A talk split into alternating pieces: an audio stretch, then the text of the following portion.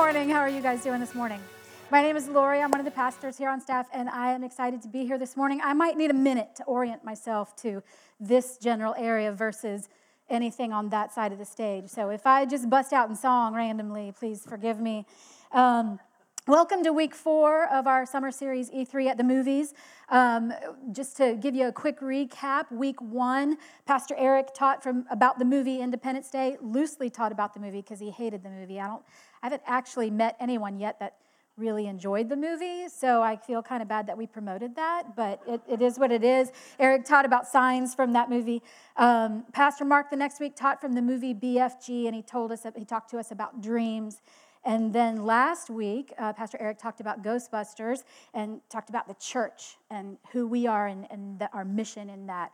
Um, I wasn't here last week, but I, I, I, think everybody probably loved that movie. I watched Pastor Eric's message just this week. So, just quickly, in case you didn't know, if you've missed any of those weeks, you can jump on our Vimeo page, go to our website, um, and hear and, and catch up in the previous week's talks. So, but this week, I get to talk about Finding Dory. So I'm pretty excited about it. I loved the movie. I've seen it twice already. Um, when we were looking at the movies for the series this, this summer, I, I, I latched onto this one immediately. I said, I, I'm pretty sure I can find something in that movie that resonates with me and that I can talk about. So, who here has already seen the movie? Only a few of you. I'm surprised. Well, I really encourage you to go and see it. It's really good. I loved it. It's rare for me to say that I like a movie, a sequel, better than the original, but and John and I disagree about this, but I'll go on the record in saying I think I might like Finding Dory just, just a hair better. Um, but like I said, it is the sequel to Finding Nemo. How many of you have seen that movie? Okay. That makes more sense. That movie, believe it or not, came out in 2003. That was shocking to me when I, 13 years ago, right? I couldn't believe that. Um, yeah, I also loved Finding Nemo. We have some pictures of the movie night. Hopefully, they're going to come up. We had movie night here Friday night um, and, and watched Finding Nemo. Do we have those, Dan? Okay, you're going to trust me that it was a fantastic time. Elizabeth from E3 Kids and Jessica from Outward Connexity did a fantastic job with their teams. We had uh, around 80 people here. The kids just had a ball. So it was a lot of fun. You can pay attention for, for future Outward Connexity event, events. The reason I mention Finding Nemo is I'm going to talk a little bit about both of the movies. So a lot of you have seen it, but still, for the few of you that haven't, I'm going to recap the first movie. So, in Finding Nemo, if you remember, that story was about, uh, like I said, it was released in 2003. It was about two clownfish, Marlin and Nemo, right? And there's, there's a tragedy that happens at the beginning of the film. And the reason you just saw me smile briefly is because I have to tell you a funny story. Friday night, as we were here watching the movie, Daryl and I were in the tech booth. I had already pretty much written my message. And there was a, as I was discussing Finding Nemo, I was prepared to say, we don't really know what happens to the rest of Marlin and Nemo's family. They're, they, they're just, a, it's just the two of them, but you know, you just, you just know that they're just alone. The whole first five minutes of the movie is all about that scene. The million times that I've seen that movie, I never recall seeing that that opening scene that shows the tragedy that takes the mom and all of the rest of the kids away. So that's why I smiled when I mentioned that, that they were alone. It wasn't because they were alone. Um, the reason I mentioned that tragedy is it's incredibly important in the movie because it's what makes Marlin, the dad, very overprotective of his only son, Nemo, right?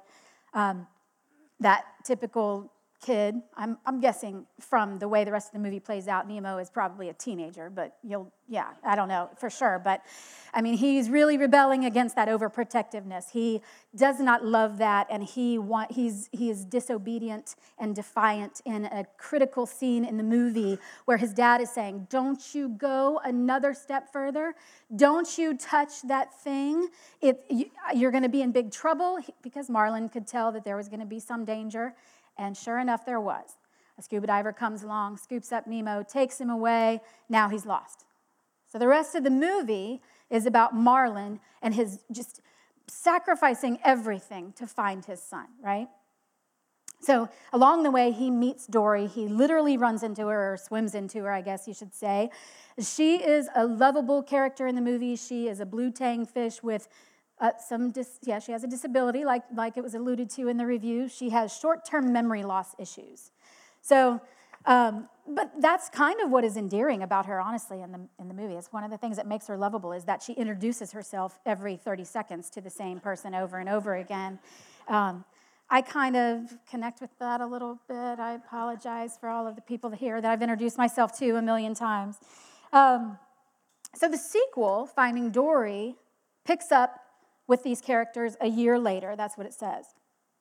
And Nemo and Marlin at that point have kind of adopted Dory into their family because of, because of all of the bonding that they did on this journey to find Nemo. So they're together.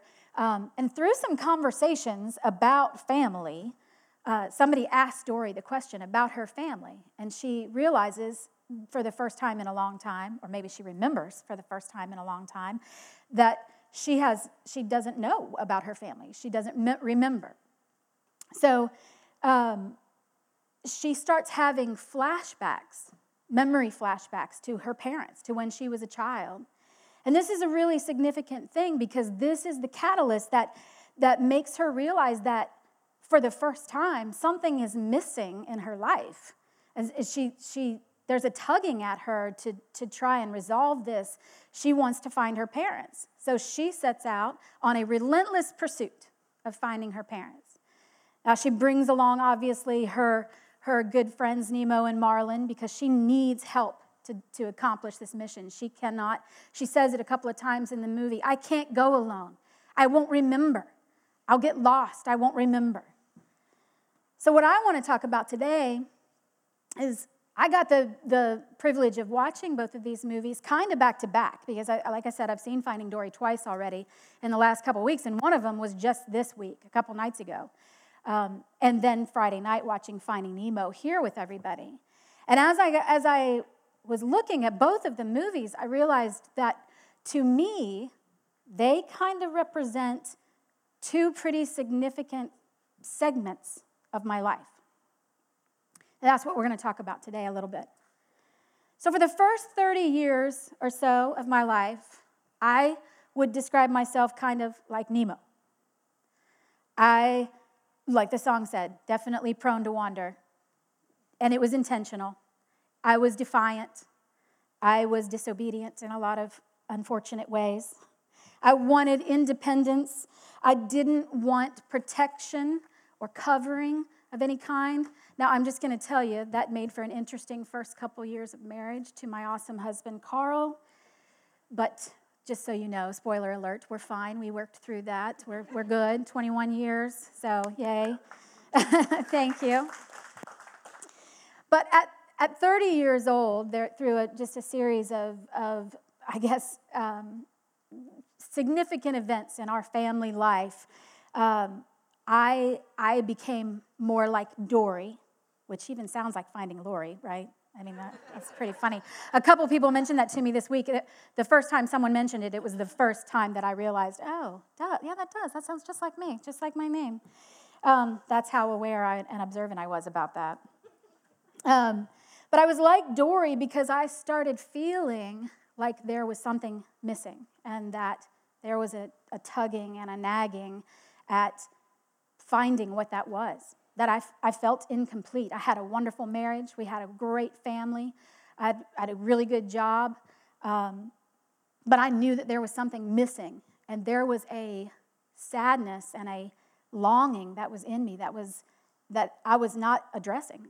So um, I was, for the first 30 years, I would say that I was familiar with God. I knew who He was. I, I, I believed in Him. I even prayed to Him, but mainly when I was just in deep trouble and needed something. So, but I was taught at some point in my youth to, to that that would, could be a source that I could go to. But really, for me, it was just having someone to pray to just for comfort. There was no relationship, and there was never even a conversation in my youth, with, in my church spiritual life, um, which was pretty, um, minuscule, I guess is the best way to describe it. There was no discussion of a relationship with God. But because I felt that longing, it started a relentless pursuit for me of finding God. Not that he was lost, but he wasn't, he didn't have a proper position in my life. And I and I realized as I started on a seeking journey, not knowing what I would find, that as I found, as I was introduced to what that relationship could be like, it became very clear to me that that's what was missing. That was the key relationship that had been missing in my life. And the more I learned about him and how he feels about me, the more I wanted to pursue him. I didn't even realize how lost I had been until I started looking and started finding him and started listening to his voice.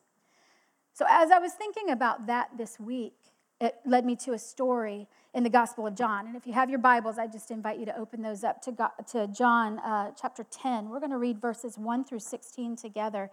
And it's the story of the Good Shepherd and his sheep.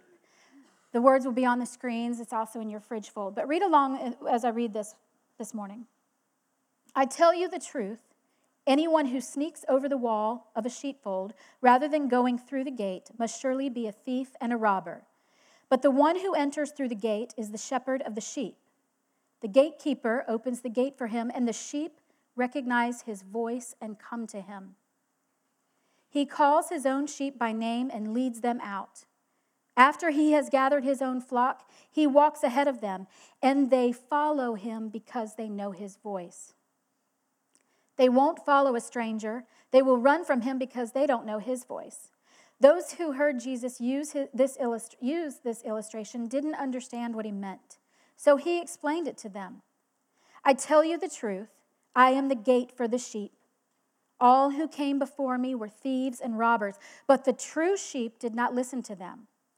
Yes, I am the gate. Those who come in through me will be saved. They will come and go freely and will find good good pastures. The thief's purpose is to steal and kill and destroy. My purpose is to give them a rich and satisfying life.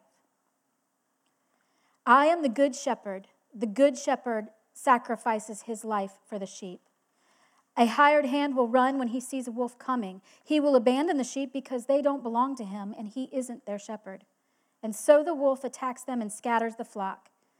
The hired hand runs away because he's working only for the money and doesn't really care about the sheep. I am the good shepherd. I know my own sheep and they know me, just as my Father knows me and I know the Father. So I sacrifice my life for the sheep. I have other sheep too that are not in the sheepfold, and I must bring them also. They will listen to my voice, and there will be one flock with one shepherd. I love in this story, what, what really jumped off the pages at me is the recognition of the shepherd's voice by the sheep.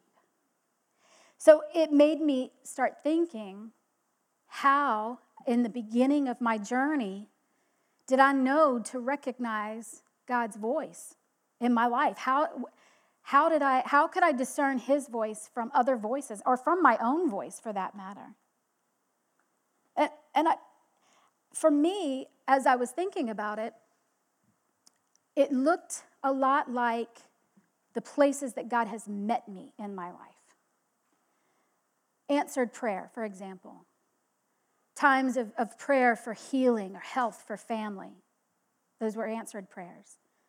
Times of provision that I couldn't have imagined happening for us in a time of great need.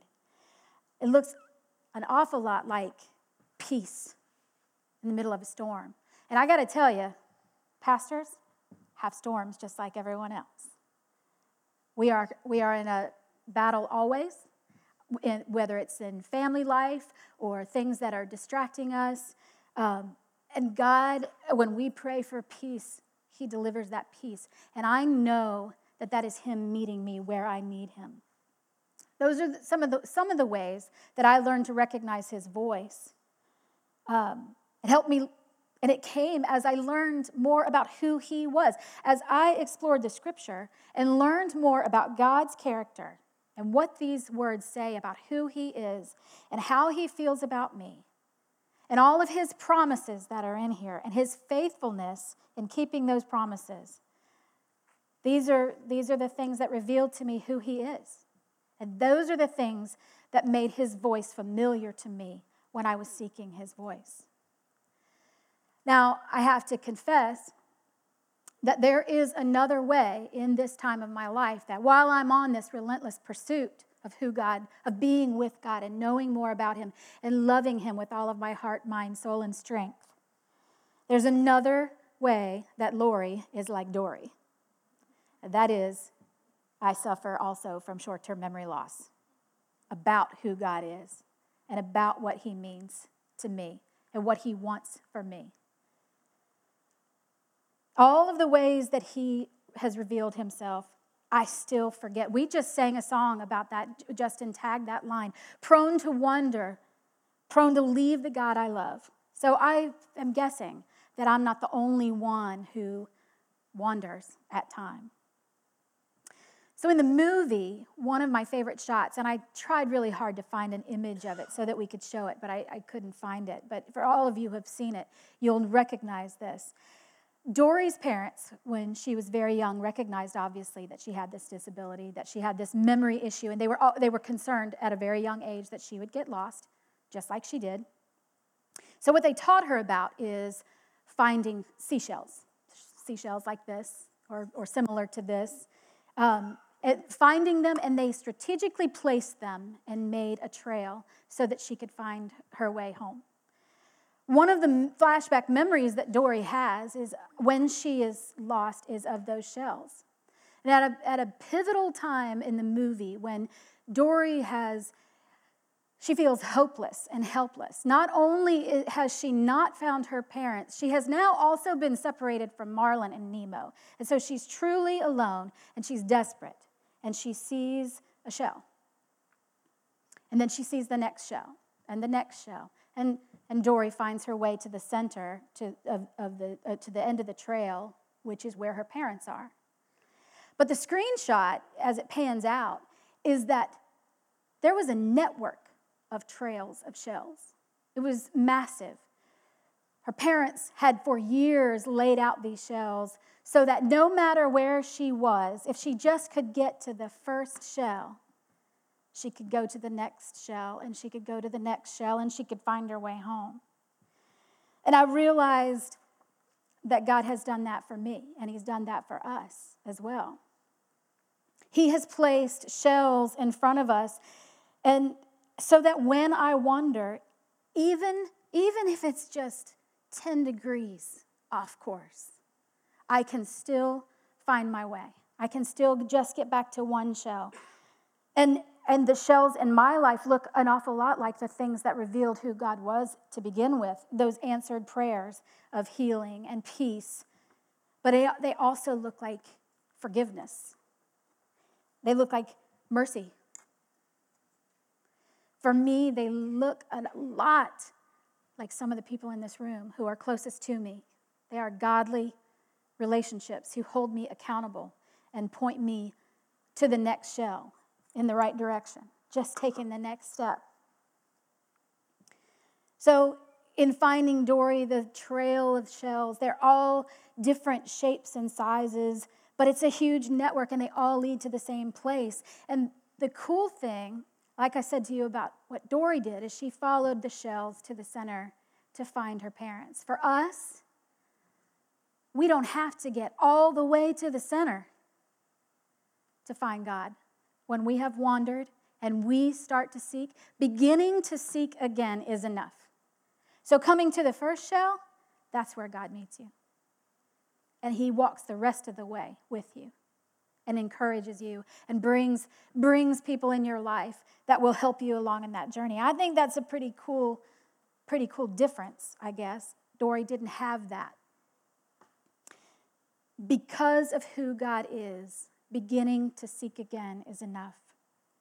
As I was preparing for today, I, I, um, Elizabeth actually sent me a great article that uh, talked about different, different um, themes in, with uh, Christian themes, biblical themes in this movie. And there was a quote in there that has stuck with me ever since I read it. And it says this Even if we wander so far that we forget that we've forgotten, there's always a way back. And He's always waiting for us at the beginning of that trail. That was very encouraging to me because that tells me, does, like I said, it doesn't matter if I'm just a half a step out of place, off of the path that God has set before me. I still can get back. And, and also, at the times that I was way off track, God still was reaching out to me and provided a way to find my way to Him. So I have to insert the, the, uh, you know, the catchphrase here, right? What is it that you think our job is? Just keep swimming, right? You knew I was going to have to work that in somewhere. So, just keep swimming looks like a lot of different things. It's getting plugged into different, like growth groups, ministry teams, um, making sure that you're in relationship with people who are going to be shells that guide you on the path that you need to be on. I want to invite you to, to look at the, to do the going deeper this week. These, we write these so that not, not just so that there'll be tools for you to learn more or something in addition to what you heard on Sunday. They're supposed to help facilitate conversation with other believers, people that you can develop relationships with. Um, and, and, so I hope that the, that the Going Deeper has done that or will do that for you this week. Um, but I want to talk about a couple of questions. Uh, one of them is directly from the Going Deeper, and I think that I think it's going to be on the screen as well. The first one. I want you to think about this week. What do the shells that God has placed in your life look like? How has He clearly met you somewhere, wherever you were in your journey, and said, Listen to my voice, recognize my voice, and follow me? I know the way. So I want you to think about that as you're going through the going deeper. Think about that this week. The other question that I want to ask you is who are the Nemos and the Marlins in your life that are helping you? It's important for you to identify them and know who they are and make intentional time to spend with them. Let them help you. Let them maybe be overprotective. Let them guide you.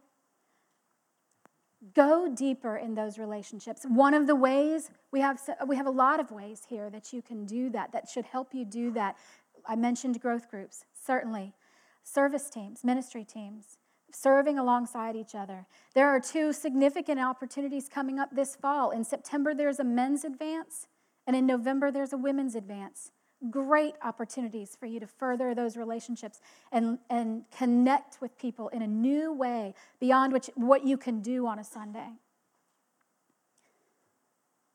And I, I guess I just want to end with this that it, it really it doesn't matter. Uh, it, it matters. I don't want to say it doesn't matter where you are on the journey. But no matter where you are on the journey, know that God is with you and he is he has laid out the path for you. And you just need to find the next shell. Don't get overwhelmed by the full network of trail of shells. God will take you the rest of the way. Just find the ne- make a commitment to find the next step wherever you are. I want to mention a couple of things. Um, again, another significant way that you can develop deeper relationships is, is a mission trip. There's a global outreach interest meeting after the 11 o'clock gathering today. Go and find out about what's going on in, our, in missions in our church. Serve alongside people. Spend time away from Tallahassee with people, and you will get to know some people. Mostly in good ways. Um, I want to quickly mention also, um, and this is, this is not a, necessarily related to the message, but um, it is about invitation. Tomorrow, we've been working on our E3 website for a long time. Any of you who have seen it recently know that it has been a hot mess. Uh, so we have been redoing that for a long time, um, and it the new revised website is ready to go live tomorrow. I mentioned that to you. I want you to check it out. I want you to know that it's geared largely towards new folks, but that's a great opportunity for you to invite people, not just to this church, but to be a part of this journey with you. You know, you, you're looking for people who are going to help you be that person for someone else. Invite them. The website hopefully will be a great tool for you to do that. Um, I guess I just want to close before prayer and just and just say if if you're struggling to find that next shell and you don't know what those what those indicators or those markers are in your life, talk to somebody, your growth group leader, connect with a pastor, connect with, with anyone in this church who's been on the journey for a long time, and make time to sit down with them and help, have them help you figure out how God is speaking to you and how to recognize His voice in your life. Because I can assure you this it's there. He is speaking to you. It is your job to, to recognize that shepherd's voice. I'm going to invite you guys to, to pray.